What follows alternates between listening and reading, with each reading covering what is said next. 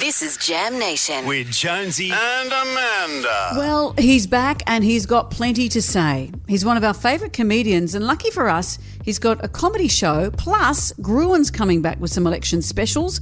It's all happening for Wil Anderson. Wil, hello. It is. Oh, good morning, Amanda and Jonesy. Thank you so much for having me. Yes, it's all happening at once. After two years of nothing happening, everything's all happening at the same time. And is it a case of you've been sitting there thinking, oh, great, nothing's happening, nothing's happening. And now, oh, great, everything's happening.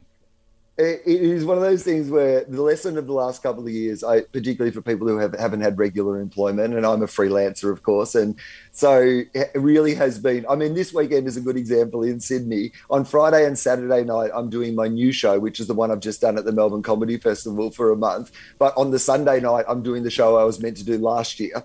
Because that one got cancelled. So it's such a weird world we live in where you're doing last year's show and this year's show in the same weekend for the very first time. Eh, well, it sounds terrifying to me. Seven, which one of the shows is 70 minutes of improvised material? That sounds like the stuff of nightmares for most performers. How, how do you even tackle that? Well, what I like to say to them, Amanda, is I promise them an hour of quality material no matter how long it takes me.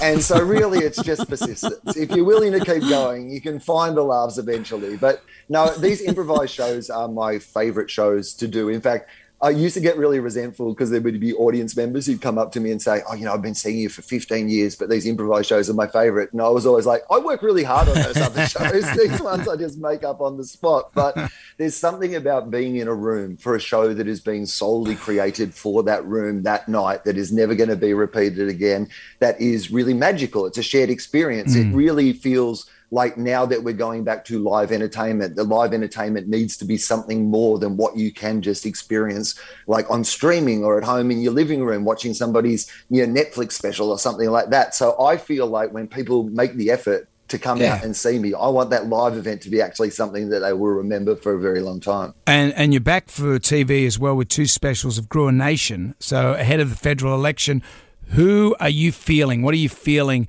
election wise at the moment? Because it just feels to me that ScoMo ScoMo can't take a trick. It- like he's just become the subject of so many memes and stuff like that. Well, I mean, here's the, the thing. I mean, finally, he's got something wrong. I mean, after three years of not making a mistake, like he's had a couple of little stumbles in this election campaign, but this is hard for him because normally in a time where the nation really needs his like leadership, he's in Hawaii. So he must be really freaking out about having to be in Australia, having to go around Australia, meet Australians, hear their actual problems. I mean, we've I don't think that we have enough empathy for what ScoMo is going through at the moment. That's what I would say. I don't lead the country, mate. It's not my job. It's not my job. I said, look at you guys. You do with the pilot, but you know what I mean. You look at all those.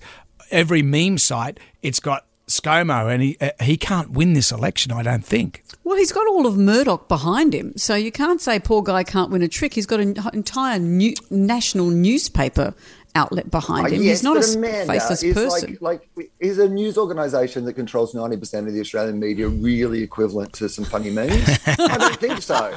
I mean, these memes could really hurt ScoMo's feelings if he, he's introduced to what a meme is and someone shows him what a meme is.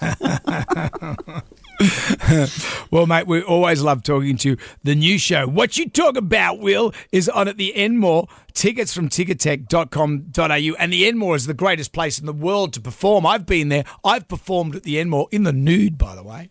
The Rolling Stones performed at the Enmore, so that's what you share with the Rolling Stones, Jonesy. Although I believe that they were not in the nude. Maybe No. the Red Hot Chili Peppers, they might have been in the nude. That's the, Everyone had their share of wrinkles. that's the trifecta right there. Good on you, Wil. Thanks, Wil. Thank you.